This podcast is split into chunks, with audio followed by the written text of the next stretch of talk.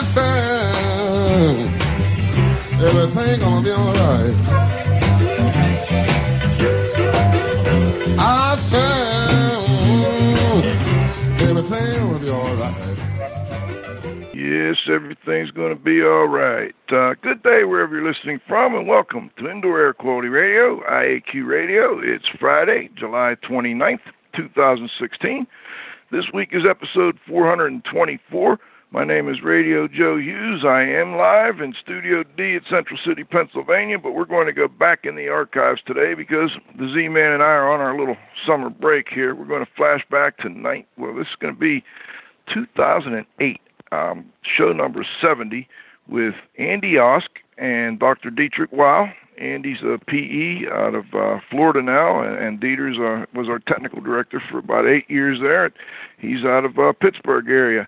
So, um, with no further ado, we're going to go ahead and thank our sponsors and get started. It's a great show. We re-edited it, remixed it, made sure the sound was good, got rid of anything that was kind of outdated. We had some Glenn Feldman stuff on there that really wasn't uh, wasn't timely. So we're going to move on and uh, move on and take care of the show. So thanks to everyone, and we'll talk to you live again next week. Jon-Don Products, where restoration and abatement contractors shop. Visit them at their website, J-O-N-D-O-N dot com. That's jondon dot com. Cleanfax, the number one information source for cleaning and restoration professionals. Check them out at cleanfax with an X dot com. IAQ.net and Healthy Indoors Magazine, a free online digital magazine for industry professionals and consumers. Subscriptions are available at IAQ.net. And Particles Plus. They are engineers and manufacturers of feature rich particle counters, air quality monitoring instrumentation, and vacuum pump technology. ParticlesPlus.com. Count on us. Please be sure to thank our sponsors for their support of IAQ Radio when you inquire about their services and products. Andrew Osk, professional engineer, is a consulting engineer located in Cape Coral, Florida. He specializes in the diagnostic, remediation, and retrofitting of existing HVAC systems for the purpose of improving performance, energy utilization, and indoor air quality. This work now includes evaluating building enclosure performance. His practice includes the preparation of mechanical, electrical, and plumbing design documents. He was educated at Iowa State, where he uh, received a Bachelor of Science degree in Engineering Operations, and he also received a Juris Doctor from the Akron University of Law. He holds licenses in several states. He's a licensed attorney. He's a licensed mechanical contractor. He's currently on the board of directors for the Indoor Air Quality Association, and he's a life member of the American Society of Heating, Refrigeration, and Air Conditioning Engineers, ASHRAE. Mr. Ask has been consulting for the past 23 years and was in contracting for the previous 20, giving him 43 years of experience. And this enables him to temper the theoretical engineering and practical applications of what he runs into. The past 15 years, he's been devoted to solving humidity problems throughout the application of building science and replacing HVAC components in Southwest Florida buildings.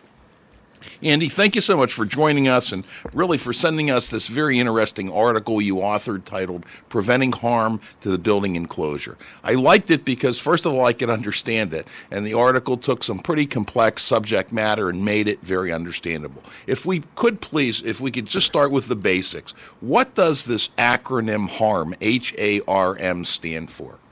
Mm-hmm. Uh, good afternoon. Thank you. And thank you for having me. Um, HARM is an acronym for heat, air, radiation, and moisture. Those are the things we like our buildings to protect us from. Okay, what's meant by the building enclosure? Okay, the building enclosure is the part of the building that separates the indoors from the outdoors. Uh, we break it down uh, for purpose of building science into three barriers the air barrier, the thermal barrier, and the vapor barrier. Andy, I'm curious of the four components there you had, um, which is the most difficult for building scientists to to deal with? Well, I think we have as a practical matter, we have the most difficulty, particularly in warm climates, with air because the air that comes into our buildings here and possibly in St. Croix uh, contains moisture, and moisture is quite harmful to our buildings and to us. What's the difference between a moisture barrier and a moisture retarder? Well, that's, we're sort of splitting hairs. It's, it's a definition of terms. The uh, whatever the endeavor is, it's always good to understand the strategy. It's always good to understand the goal, what we're trying to accomplish. So, with a barrier, we are trying to completely stop something. So, for example, a roof is almost always a barrier. We want to stop all the rain from coming in, and if any rain gets by the roof, then it has failed in its function as a barrier. Uh, on the other hand, insulation, thermal insulation, is a good example of a retarder. The heat's going to get in or the heat's going to get out, but we want to retard its flow with with a with the insulation. So that's that's the conceptual difference between a barrier and, and, entry a retarder. What strategies are effective in minimizing and managing building leakage? Um, well, the in my mind, the most important is the uh, is the air barrier. Now, let me back up to the earlier question. In our building codes and our literature, we refer to an air barrier. Now, let me talk about what a the air barrier. I think that most of us see most of the time when we see new houses going up is the house wrap, the white, big white fabric that we see hanging on the outside of the houses. That's the air barrier. Uh, one we don't see, and excuse me, it's quite common now in Florida, is the foam insulation that we spray on the underside of the roof sheathing.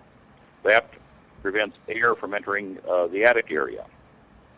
Uh, we kind of tangling up our own terms because the air barrier is really a retarder. Air is going to get into the building. We want some air to get in. A little bit of air is good. We want to know how much. So, so it's really an, it's really a retarder. Back to your back to your question.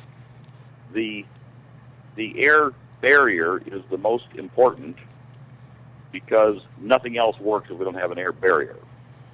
Uh, the strategies that work best, I, I mentioned the house wrap, and in the last approximately 10 years in our market, has been spraying foam uh, on the underside of the of, of the roof sheathing.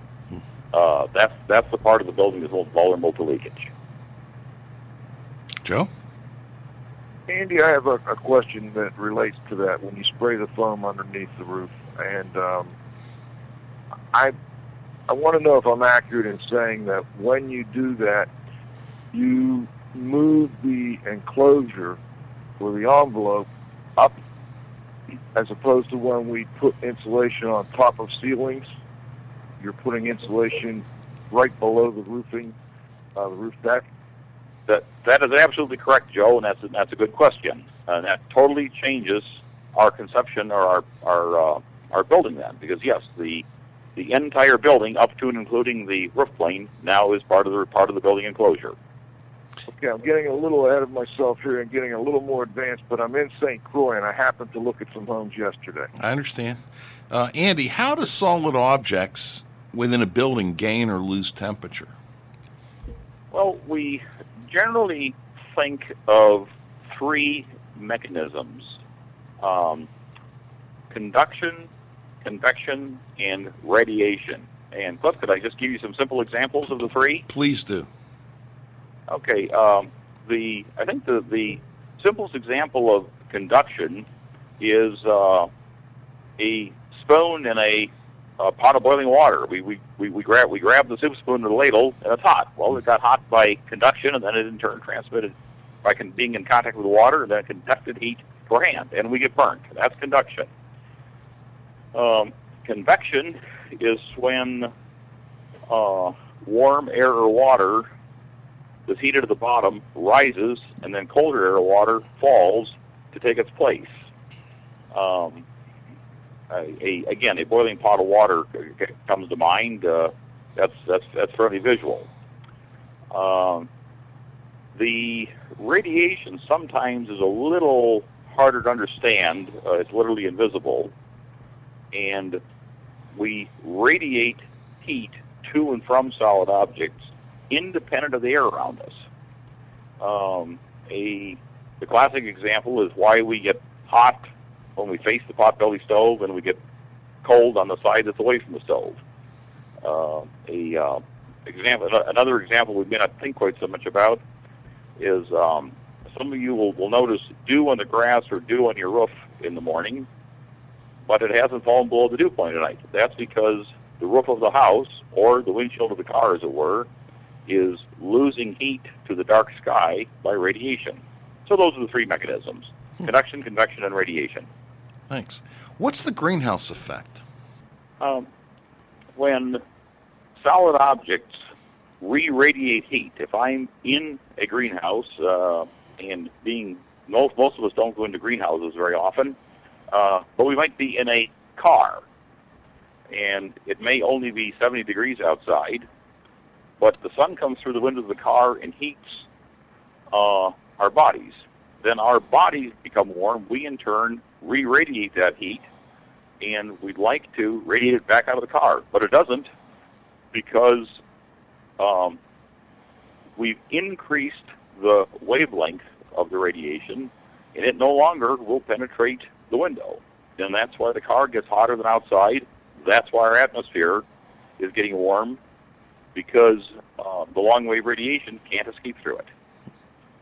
So, Andy, let me ask. I'm, I'm curious. None of that long wave radiation will go back out through this. I- I've got a sunroom, for instance. That's all of that radiation that's been absorbed is going to stay in that sunroom. It's not going to go back out. It, I, don't- I don't know the fact, Joe. You're slightly over my head. Generally speaking, no, it won't. It's trapped. Okay. Okay. I assume that also has. When we get a chance, we'll ask Dr. Dieter. See, we, we, we fortunately we have a real scientist, real scientist here today, along with me. Uh, what, what is it? What is interstitial condensation, and, and what are the common causes of it, Andy? All right, um, interstitial. That's one of those six-bit terms uh, we, we, we, we love to throw around. Uh, interstitial, I think, means something like between layers. I'm not sure why we don't just say between layers. I guess then you wouldn't have to pay me to tell you what it, what it means. Right.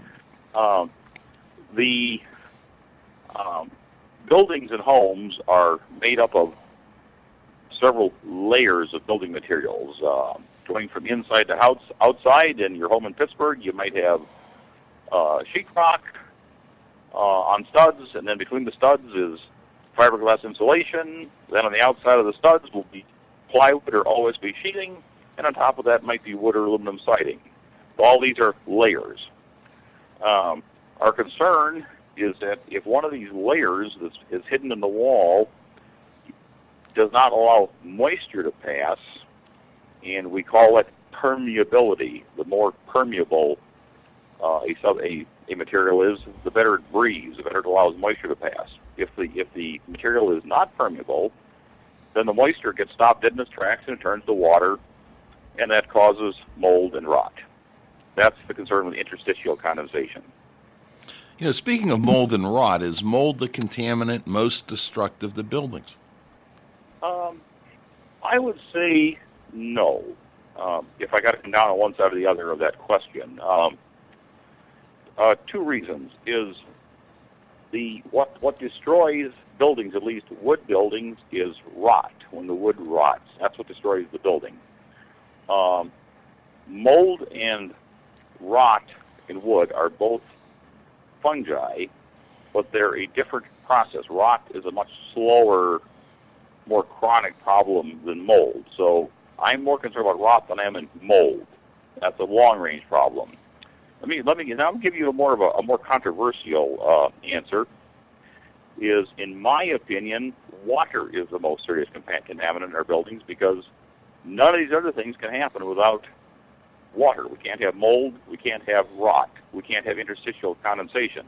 I say controversial because uh, when scientists get together and split hairs, as we're wont to do, uh, they would say that water is not a contaminant. It's simply a transport mechanism. I, I disagree. I think water is our most serious contaminant.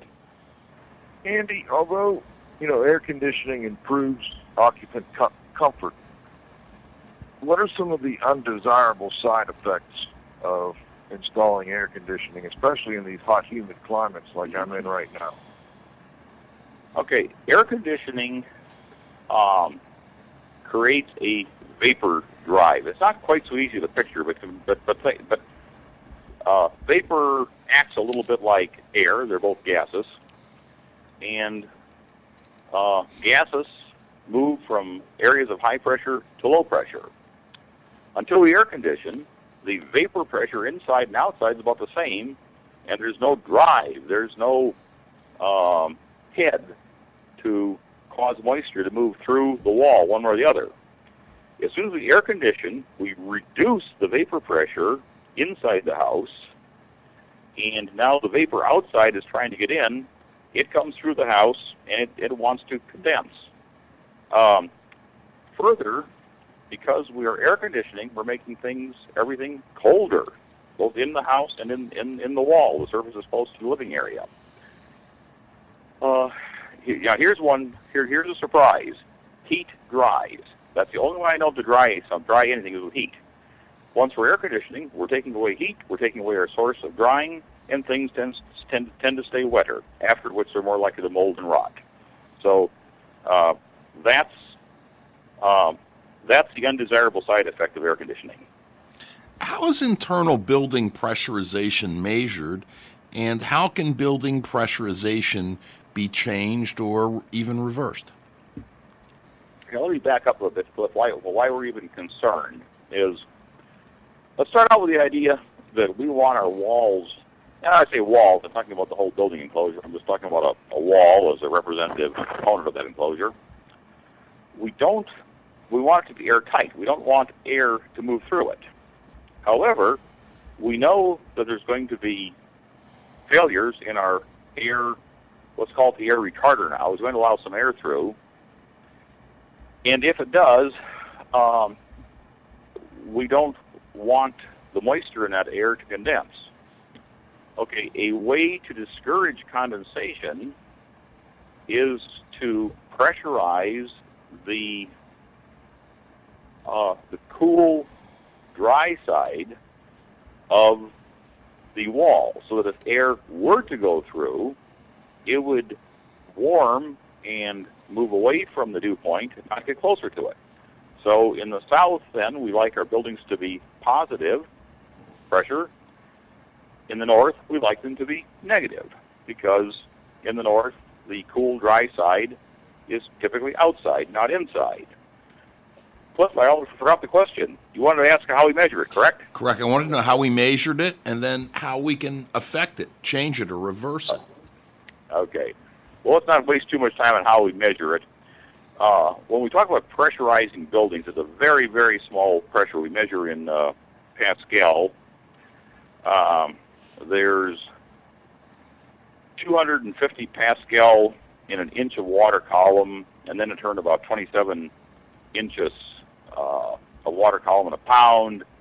Uh, to use some round numbers, uh, the atmospheric pressure, the pressure of the air around us, is about a hundred thousand, one hundred thousand Pascal. Again, Dr. Dieter will uh, correct me on that what the actual number is, but that's that's what we call a Joe math number. It's a round number. Okay, so if the atmosphere has a total has a pressure of around 100,000 Pascal, we're trying to maintain a pressure of two and a half to three Pascal in the house. Very, very small pressure. One of the ways we do this is with our ventilation system. Of course, let me catch a breath here. What, what can I tell you about ventilation?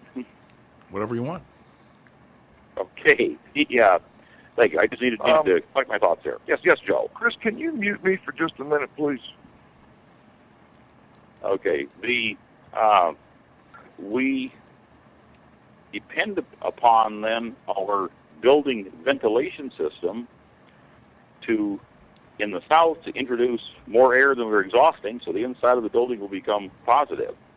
In the north, we depend upon our exhaust systems to make the building slightly negative, but then the ventilation system in turn has to has to replace most of that air. Uh, so that that that kind of begins the discussion on the relationship between the ventilation system and the building enclosure. Right. Okay. Are the fields of building science and heating, ventilation, and air conditioning engineering interrelated? And if so, how? Well, yes, and that kind of that that that's where I came into this particular movie. If I can tell a short story, um, I was in Florida about five years in the early '90s, and working with the suppliers and contractors. Uh, of course, the first thing I did was tell everybody how we done it up north, and then I found out that the south was different. Mhm. Uh, we, at least I, I was specifying and getting people to install ever bigger and ever more expensive and ever more complicated cooling and dehumidification systems to no avail. Uh, as about that time, about, about the mid 90s or late 90s, I thought, I think maybe I'm hitting my head against the wall here. In fact, the wall turned out to be the problem. We better see what the building looks like. So it turns out our buildings to the air conditioning system looked like more like carports. They leaked.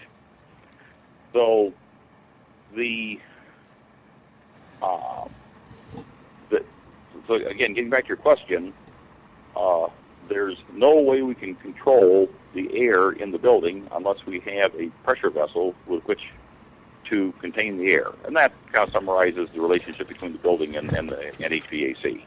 Okay, good. I think what we're going to do now is we're probably halfway through the show and we're going to get ready for our What's New segment. And thanks to our association sponsors, the Indoor Air Quality Association, a nonprofit multidisciplinary organization dedicated to promoting the exchange of indoor environmental information through education and research. Visit them at iaqa.org. The Restoration and Specialty Cleaners Association, who have been serving the needs of and advocating for their members for over 30 years. Remember, Triska is your link to industry training, certification, standards, and events. Their website is trsca.org. Thanks to our advertisers. Gray Wolf Sensing Solutions, who use advanced sensor technology and embedded computers to provide superior environmental test instrumentation. Visit them at wolfsense.com. Legends Environmental Insurance Services, the experts in insurance for environmental consultants and contractors for over 20 years. Visit them at legends-enviro.com and, of course, our marquee sponsors. Jon-Don Products, where restoration and abatement contractors shop. Visit them at their website, jondon.com. That's jondon.com. Cleanfax, the number one information source for cleaning and restoration professionals. Check them out at cleanfax.com. IAQ.net and Healthy Indoors Magazine, a free online digital magazine for industry professionals and consumers. Subscriptions are available at IAQ.net. And Particles Plus. They are engineers and manufacturers of feature rich particle counters, air quality monitoring instrumentation, and vacuum pump technology. ParticlesPlus.com. Count on us. Please be sure to thank our sponsors for their support of IAQ Radio when you inquire about their services and products. Andy, I um, you were talking about um, building pressurization and how building pressurization can be measured. I guess maybe I was under a misconception. Maybe you can help me. Do most all building scientists now, people who you know with your level of understanding of the issue, agree that buildings in the type of climate you're in should be positively pressurized, and in colder climates should be slightly negative. I always thought maybe the rule of thumb was slight, like slightly negative everywhere was better than uh, positive or, or you know negative in certain areas. Uh, can you comment on that? Sure, and uh, uh, I'll be like a politician. Uh, I'll use that as a lead in something else I want to say that, that will actually address your question, Joe. How's that? Great. Uh, um, we one thing that we've been saying a little too loud and a little too long is that buildings need to be pressurized, whether they're positive or negative. Okay, we've made way too big a deal out of that. Homes, in particular, are very difficult to pressurize. This little tiny pressure I'm talking about, uh, two or three Pascal, is much a much more a much smaller and a, a, much smaller pressure than we ever hope to achieve with our ventilation systems, uh, particularly when we're dealing with the wind. The wind uh, out trumps us a hundred or a thousand to one. So our emphasis should be in the south, not negative, and if we can, let's try to get it positive. In the north, not positive. Uh, so that the buildings don't necessarily need to be under pressure. But what we what we do I do want to emphasize, Joe, is that if air does indeed escape through the wall, then we want it to be coming from the cool and drier side. Okay. And I guess I do disagree with you. Yes, I do want the buildings in the south to be positive. You want the buildings in the south to be positive, and and if the buildings in the north are slightly positive, I, it doesn't sound like it would be a really bad thing. But Well, well let me make a statement there. Make an observation that I, I again I think we people who work with it, we get we've just gotten entirely too narrow in our focus. Uh, let's get our eye back on the ball. Let's let's work harder to construct our buildings out of materials and in ways that's less vulnerable to moisture uh, and that are capable of drying themselves. Then we don't have to worry too much about uh, being slightly positive or slightly negative. A concrete block building here in the south, for example, the concrete block and stucco doesn't care too much whether it gets moisture. You know, you've described air conditioning as strong medicine. What do you mean by that? Well, I touched on it a little bit earlier. Is uh, the medicine part is that it makes us feel better. In other words, most North Americans now, at least those of us south of the 49th parallel, want air conditioning. I think somebody told us if you if you include our offices and homes along with our, our offices and cars along with our homes, we're inside like 90% of the time. So so we like air conditioning. That's the medicine. The side effect that I alluded to earlier is that um, I've made here. I've made this statement. Air conditioning is about the dumbest thing you can do to a building. I mean that, that, that, that that's putting your building on steroids because we make it cooler and damper, and it's more likely to rot. That's that's the side effect of the air conditioning. that's an interesting thing for an air conditioning engineer or a, a professional engineer that specializes in air conditioning to say, Andy. But I appreciate uh, your honesty, and uh, it looks Well, like well, well, Joe, talk talk to talk to talk to the people there in, in St. Croix that, that have been there a long time. Talk to anybody that grew up in Florida. They'll tell you they never had to worry about mold or moisture until we air conditioned. I mean, uh, so maybe some maybe there's a connection there. All right. Absolutely. I, I agree. They um, the other problem we find is when you try to retrofit buildings that were built and designed not necessarily to incorporate air conditioning, and then you try to add air conditioning. What are some of the common mistakes made there, Andy? Again, Joe, you say when we retrofit a building to be air conditioned. Yes. Well, with our old our old buildings were that weren't built for air conditioning were built to be ventilated. They're they're loose, and we wanted them to be loose, so the air flowed through on them and they breathed. Uh, now, if we try to air condition a building like that, now we create this vapor drive and we suck moisture through through the walls and it, be, it begins to condense. So the important one of the most important things in these uh, existing buildings is that they have a good again a good air barrier. If they leak, we shouldn't be air conditioning them. Uh, we need to insulate them so that the air conditioning works. But then when we air, when we add add thermal insulation, anytime we add insulation, that creates the potential for it increases the potential for condensation, and at the same time diminishes the potential for drying because we've made things cooler. Uh, we of course want to look for a inadvertent vapor barrier.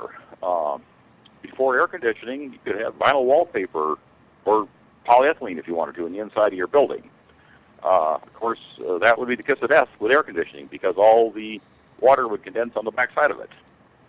That'd be some of the things I'd be looking for.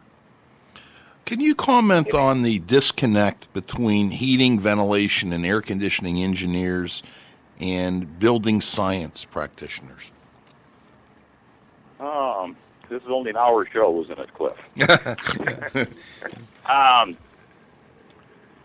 heating uh, and air conditioning engineers um, traditionally treat the building as a given. I mean, that's that's by others. That's information that someone writes on a sheet of paper and gives to us.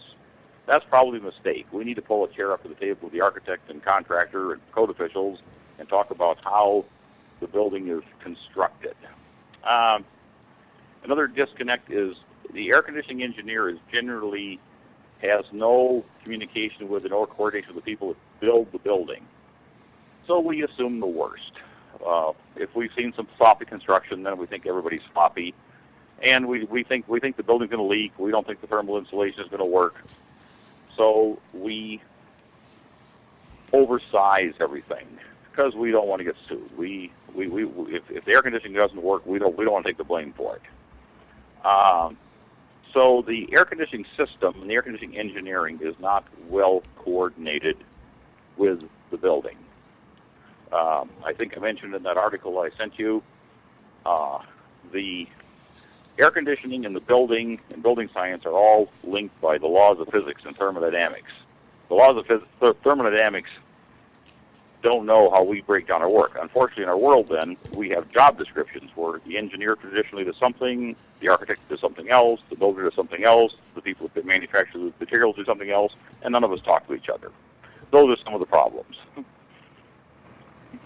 Joe, do you want to talk anything specific about St. Croix and what you're running into? Do you have any questions there? You, you read my mind, Cliff.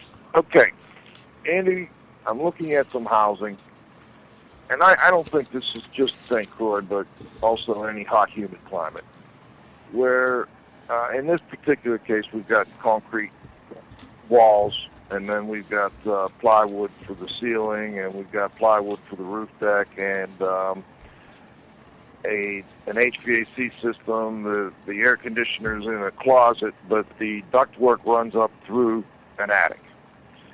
And obviously, there were there were well, I shouldn't say obviously, but there initially were problems with sweating on this. Actually, they were using metal ductwork, so they started by, you know, insulating that ductwork and then insulating it more and eventually they went to a specific type of insulation that seemed to help, but it got to the point where they ended up moving that enclosure barrier up to the bottom of the roof deck and used a closed cell foam. Now, after you put that closed cell foam in there, can you cut back on the amount of insulation on the ductwork in the attic now, or you still need to maintain that heavy amount of insulation on there. Uh, Joe, in my opinion, yes, you can cut back on the insulation. Uh, once they've sprayed that foam on the inner side of the roof deck, and assuming the rest of the house with the concrete block and so forth is also tight, uh, you could have no insulation. They could go back to their bare metal duct and it would work just fine. And if we lose, have some heat gain to the duct, that's not a problem because heat gain from the house. Everything's inside now. We're just doing the cooling a little sooner when the uh, uh, bare ductwork uh, gains heat, heat heat by conduction. So yes, by all means, they could they could reduce the insulation in the duct.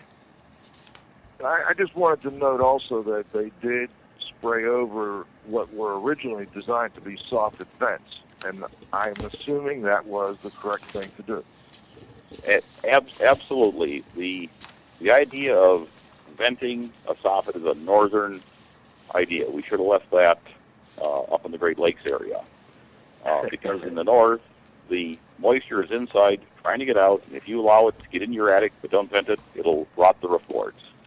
Down here, the moisture is on the outside trying to get it, and we want to seal up the soffit. By all means, seal the soffits what, what I found was even more interesting is that um, they are now, it, it appears they'll be able to go from a three ton to a two and a half ton and possibly down to a two ton air conditioning unit just because of changing the way they designed the building enclosure.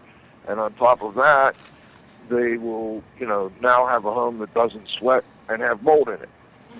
That's that's wonderful could you have them notify the engineers in Florida? Because the engineers in Florida don't talk to the people who seal up the houses and they're still sizing air conditioners as though the houses were the way before they put the foam in the attic. That that's wonderful to hear. Hear that they're able to reduce the size of the air conditioners. It, took a while to figure this all out, Andy, and there was a lot of trial and error, but I think they're on the right track, and I just wanted to um, ask if you could confirm that. Absolutely, and I say I wish they would uh, let us know here in Florida because the engineers in Florida haven't got the word yet. all right, I have another specific question too. Um, it's not just hot, humid climates, but all over the country we see these exterior uh, systems, whether they're a stucco system or a uh, synthetic type of uh, stucco system. I'm wondering if you have any tips for us on on stucco and um, what to watch for when you're using stucco on different uh, exterior claddings. I know on concrete, maybe you could talk about the difference between on concrete, on OSB, and on um, maybe on some insulation of some type, like a blackboard or. Sure. The um, con- concrete block is capable of storing a lot of water, so we don't care too much if the water leaks through the stucco, and it will, and gets in the block because eventually after the rain, the sun comes out, it gets hot, and it dries the block out. And with any kind of luck, most of the water vapor goes outside, and what little comes inside, we can take out with the air conditioner. Uh, wood, unfortunately, has less capacity to store water and is less forgiving; it rots. Metal studs, if the if the wall is built of metal, of course, have, have no capacity for storage. So, if we don't have concrete block, then we need a drainage plane behind the stucco, a a layer. It could be uh, could be as simple as tar paper uh, to catch the rain that comes through the stucco or the EIFS, the synthetic stucco, and then allows it to drain back out at the bottom of the building. Where EIFS got its bad name was uh, nobody had the presence of mind to put a drainage plane behind it and a drainage space. So even though everybody now is so scared of EIFS, they won't use it. If we were to incorporate a drainage plane, it could be as simple as house wrap behind the uh, then it would work just fine. But but we but if you're having any kind of stud construction, we have to have some means to drain the water out out of the stucco. Andy, how important is it now? I, I I'm assuming you read the latest ASHRAE journal, and there was an uh, an article on this issue, and it it recommended, in some cases at least, two layers of house wrap or felt paper as that air barrier. Is that something you go along with? You think that's necessary at, at times? Uh, we only need one good air barrier. Two defective air barriers aren't going to solve the problem. Um, where I believe the problem I believe you're alluding to is if you put the what you think is going to be the rain screen, the drainage plane, if you will, in con- immediately behind the stucco. Uh, uh, some of you are aware of a product called uh, paper lath. It's metal lath, and it has tar paper uh, behind it. The lath is, is uh, fastened to tar paper. Well, the tar paper to start out with we just find to drain the rain out of the building, but as soon as we put stucco on it, it crinkles up and adheres to the stucco, and it and now the water can't drain between the stucco and the paper anymore. So you always have to have one more layer behind that to act as the drainage plane. So that that that would be the reason for having two layers. And yes, Joe, if you have stucco and if you have studs, you do have to have two layers of something. Great. Well, thanks for clearing that up for me, Andy. In the past, you've been, you know, I, I don't even know, maybe it's 10, 15 years now, and, um, you know, building science has become a big I don't know. It's a it's a word that we've used. I, I think for say the last 15 years. What are the biggest changes that you've seen in building sciences over the last 15 years? Well, the biggest change that I've seen is that building science itself has come of age. Uh, uh, all of all of you guys on on with me here have heard this many times, but I'll say it again for the benefit of our listeners. Is starting at approximately uh, World War II, right after World War II, with the building boom that ensued when the when the GIs came home, we began using all sorts of manufactured building materials, drywall, visqueen, bad insulation, uh, vinyl siding, aluminum siding, uh, so on and so forth. Uh, the individual manufacturers, people making these products, uh, work very hard to engineer them, to test them, to rate them, to certify them, uh, make them better, and so forth. Nobody was looking at how all these products were interacting, working with each other. So it's only what's happened in the last 15 years is the building science community has now got their arms around how these things work together, and now we know how to use them so we can use all these modern materials and have buildings that work. That's what's changed in the last 15 years. Andy, I, I didn't realize how late it's getting here. You, I've, I've enjoyed talking to you so much. I want to make sure that we ask if there's anything we forgot to ask you that you'd like to add before we go to the roundup. Does that sound good to you? If if I could, I, I've got a, a question for Dieter that he, he can address. Well, we can do that in the Uh, roundup then. Okay, then, no, I'm done. Hit 'em up, hit 'em up, boom 'em up, boom 'em out, hit 'em up, raw high. Cut 'em out, ride 'em in, ride 'em in, cut 'em out, cut 'em out, ride 'em in raw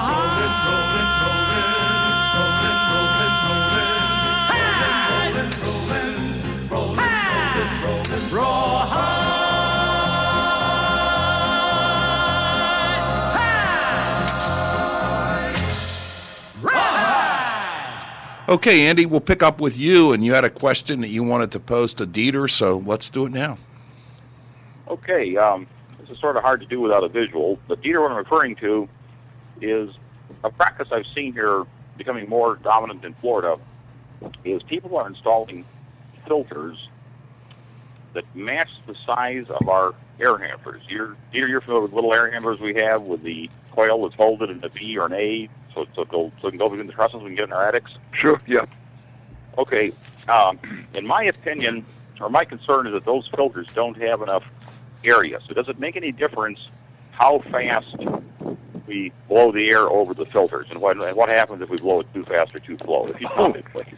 it certainly does make a difference, and um, perhaps not in the beginning. Uh, that you would, in, if you go faster, you would increase the um, impaction parameter of filtration. There is impaction, interception, and diffusion, and in some cases, electrical forces are. Uh, you can charge filters and you can charge filter fibers, but sure as hell, it makes uh, makes a difference of what the uh, velocity is. And I think it may also screw up the whole heat balance if not enough air goes over, let's say, an A coil. Uh, I think you are asking for problems. So uh, it's it's one of those things. You got to balance all three at the same time: the temperature, the velocity, and the filter size. And while I'm unmuted over here, you were absolutely right. Uh, one atmosphere, which is about you know, 29.9 inches of mercury, which is the same as 14.7 pounds per square inch, and you are damn close to the pascals. If you use 100,000, you make less than a 1% error.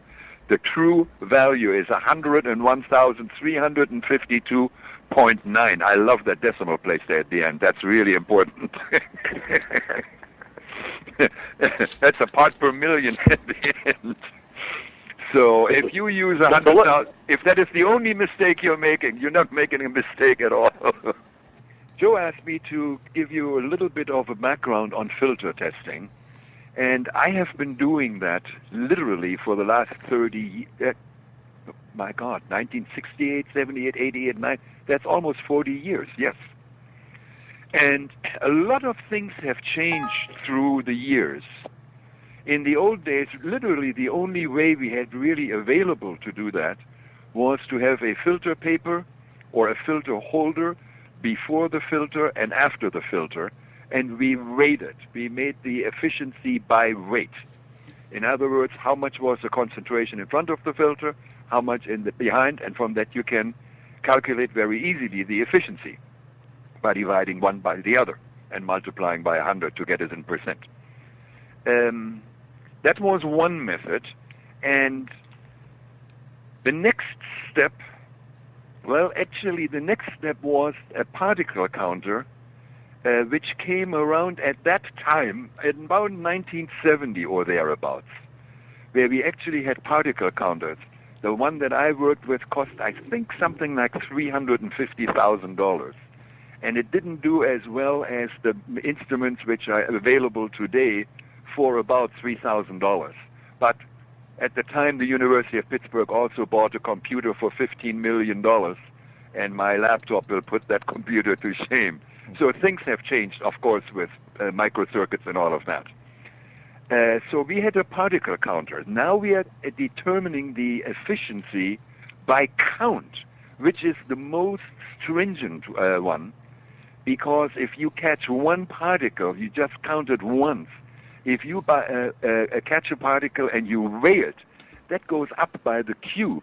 So the efficiency, if expressed by weight and by number, is, uh, I mean, it, it can be off by a factor of 10 very easily. And a newer, somewhat newer method um, has been developed. ASHRAE, the American Society of Refrigeration and Air Conditioning Engineers, um, has been developed. That is the method 52, ASHRAE 52. Now, and uh, Joe has, may have to correct me, but this has something to do that you collect the particles again on a filter paper, but you don't weigh that filter. You shine light through it before and after the filter again. If the filter is very dirty, and, and that is the filter paper, not the filter that you are testing, the filter paper, if it is very dusty and dark and black, well, then very little light can shine through. And that is how they determine the efficiency. Actually, you can almost say it, it's by area because the light beam is attenuated by the dirty particles and the, the light beam sees the outline of the particles, so to speak, what we call the projected area diameter. So we have it by weight, by area, and by number. By number is the most stringent way of testing it. And that is how uh, uh, HEPA filter, the high efficiency paper air filters, are tested. That if you want to call yourself a true HEPA filter, it has to be done by particle count. Now, the most important thing in the whole testing is your test aerosol. And just to make it very clear, if I were to test a filter with very, very large particles, the size of a hair or so, well, just about every filter that we would be testing would be 100% efficient.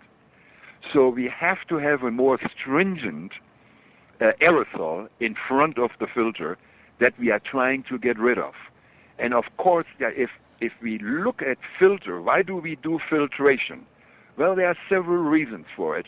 The one that comes to mind first is that we want to protect our lungs. We want to have a filter that filters out those particles which can be inhaled and deposited in the lung. That would be ideal. Now, those are pretty efficient filters. Those are something like HEPA filters because we are talking about particles less than 10 micrometers in diameter. As a reference, a human hair is about 100 micrometers in diameter. So it's 10 times smaller than a human hair. Now that is microscopic. And, but those are the particles which hurt us. We are inhaling them. They are deposited in the lung, and depending on whether they are active or just uh, in an inert particle, uh, they can do the damage. Of hygienic, of hygienic interest are those particles 10 micrometers or less. Now, going one step further, we have all filters in our houses, in our uh, uh, air conditioning and heating systems. There are filters in there. Now, these filters, people think that if they are ex- replacing them, that they are filtering out these small particles, 10 micrometers or less. Well, they really don't. Why do we have then that filter in there? In our heating systems and air conditioning systems, they're basically there to protect the equipment, not our lung. Not our lung. So that is an interesting point. And um, we, we, we know that from the new testing methods that these little particles are going through. We want to remove the larger particles because they would clog up our A coils, that is where the air conditioning takes place, where the cooling takes place. So of utmost importance is that aerosol up front. And the way ASHRAE does it, I don't like it. They make a mixture of carbon black, uh, some sand from the desert of uh, Arizona, and some fibers they get from a cotton mill in either South or North Carolina. To me, this is not well enough defined.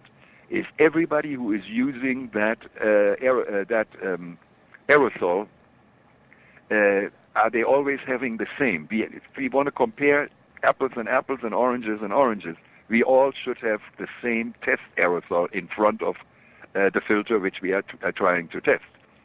And again, it is quite clear. If I wanted to cheat, I wanted to cheat. What can I do? I can play with these, that aerosol in the front of the filter. I'll use a larger one. A larger one, of course, larger particles are easier, easier filtered out, and then I have a higher uh, efficiency. Well, that is cheating, particularly if they don't tell you what the particle size distribution was in front of the filter. On the other hand, if I were to give you all the details of the particle size distribution in front of the filter that I'm testing, now we are talking about log a log normal distribution, and we need log probability paper to uh, test that. Who the heck would even understand that? So, um, on on on one hand, uh, uh, not a lot of people are familiar with this and how to do that. So, some of uh, the tests which are were out there, and even the older tests, we, they give us a number, but they don't really tell us what was in front of the filter. And that, I hope everybody understands it. If I if I cheat and I use a larger particle, my efficiency goes up. If I want to shoot myself in the foot, I only use very small particles, like one micron or something like that. Then most of that goes through most of the filters that we are knowing, excluding, let's say, the HEPA filters, the high efficiency particulate air filters. So those are the tricks of the trade. It is not an easy endeavor. Even weighing the filter papers with which I catch the aerosol, even that sometimes is difficult. It's more difficult than people think. So those are the problems that we are running into when we are testing filters. There are a lot of things over in there.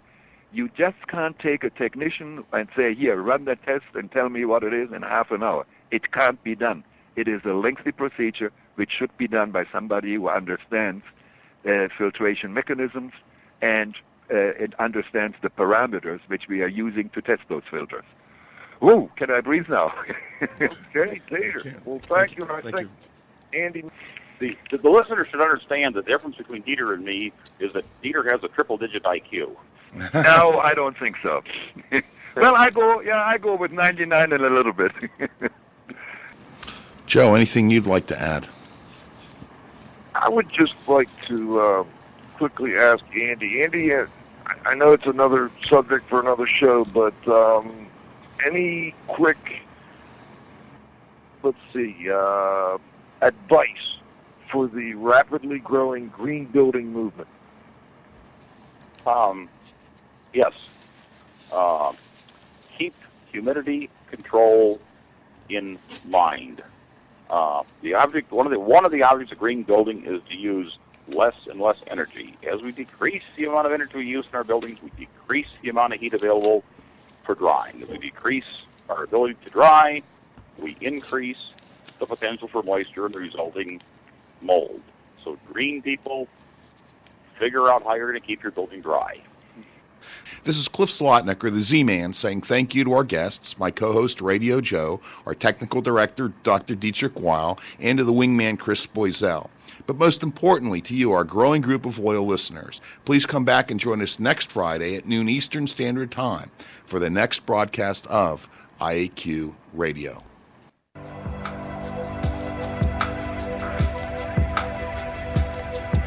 This has been another IAQ radio production.